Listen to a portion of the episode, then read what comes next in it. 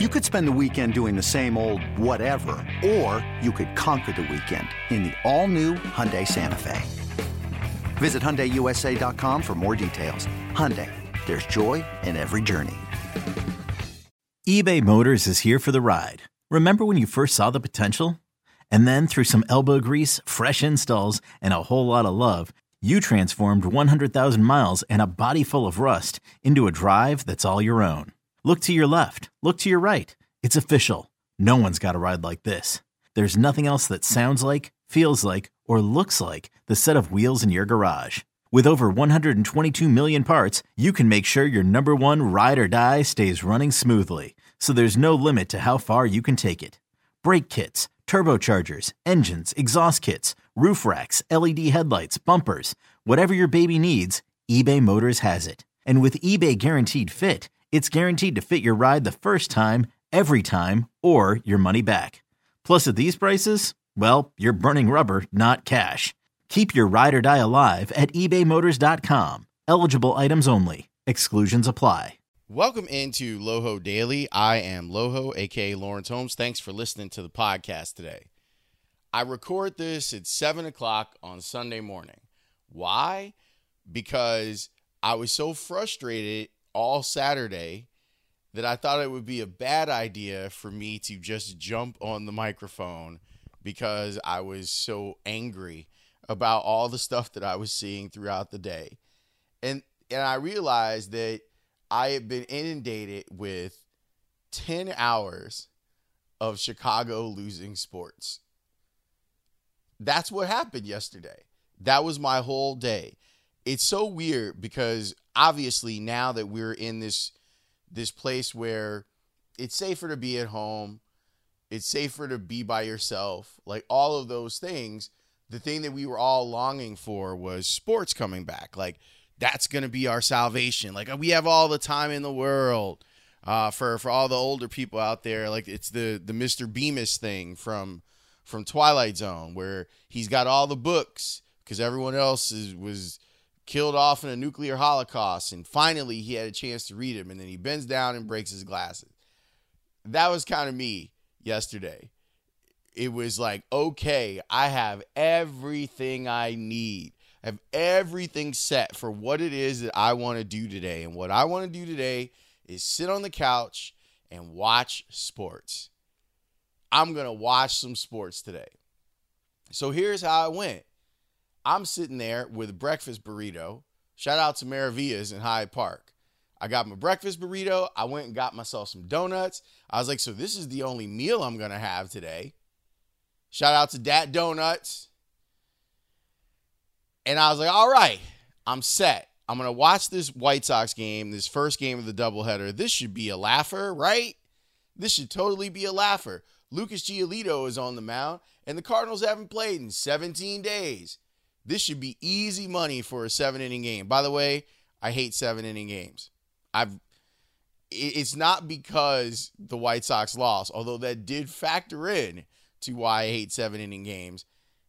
It's a harder construct for professional baseball to think about how games play out in a seven-inning scenario versus a nine-inning scenario, and maybe you should make a move earlier in a game. I anyway, I'm sitting there watching the first inning of this thing where Lucas Giolito is getting hit about the yard, and that's stressing me out. And then watching the White Sox take these horrible at-bats. I mean, absolutely horrible. I'm not usually someone that, like, we have a like a show text stream. Me, Herbie, Campy, and Tony. So even though Tony and Campy aren't on the show anymore, we still text each other like it's the show.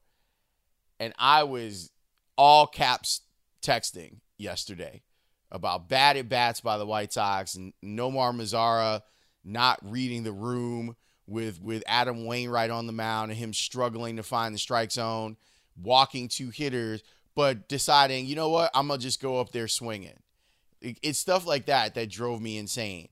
The White Sox in both games on Saturday had six combined hits. Six. Six hits in fourteen innings is what the White Sox did for two games, and that's why they lost both of them. And I'm sitting there after the White Sox lost their game just like, man, this is some... I can't believe they lost this game to a team that hasn't played in three weeks, a team that had to act as if they were they were playing American Legion ball. They had to drive up here from Saint Louis, put on their stuff, and go out there and play. And they went out there and whooped your ass by a combined score of eleven to four in those two games.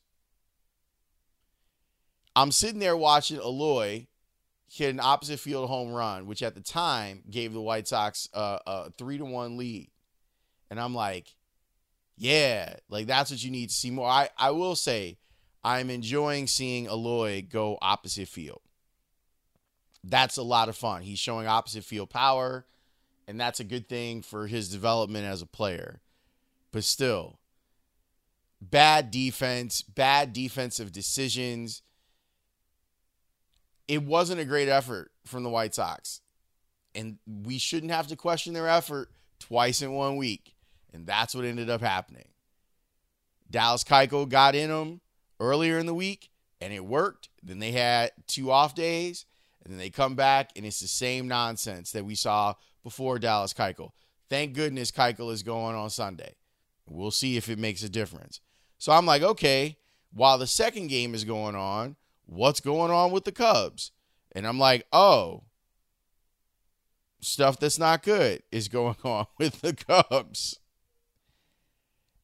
And I'm watching them play in extras against Milwaukee, and I, I'm seeing Avisail Garcia come through with big hits for them.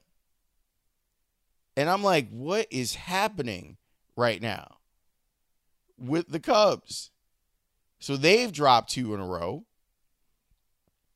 And I'm I'm trying to figure out, like, all right, well, that's not good.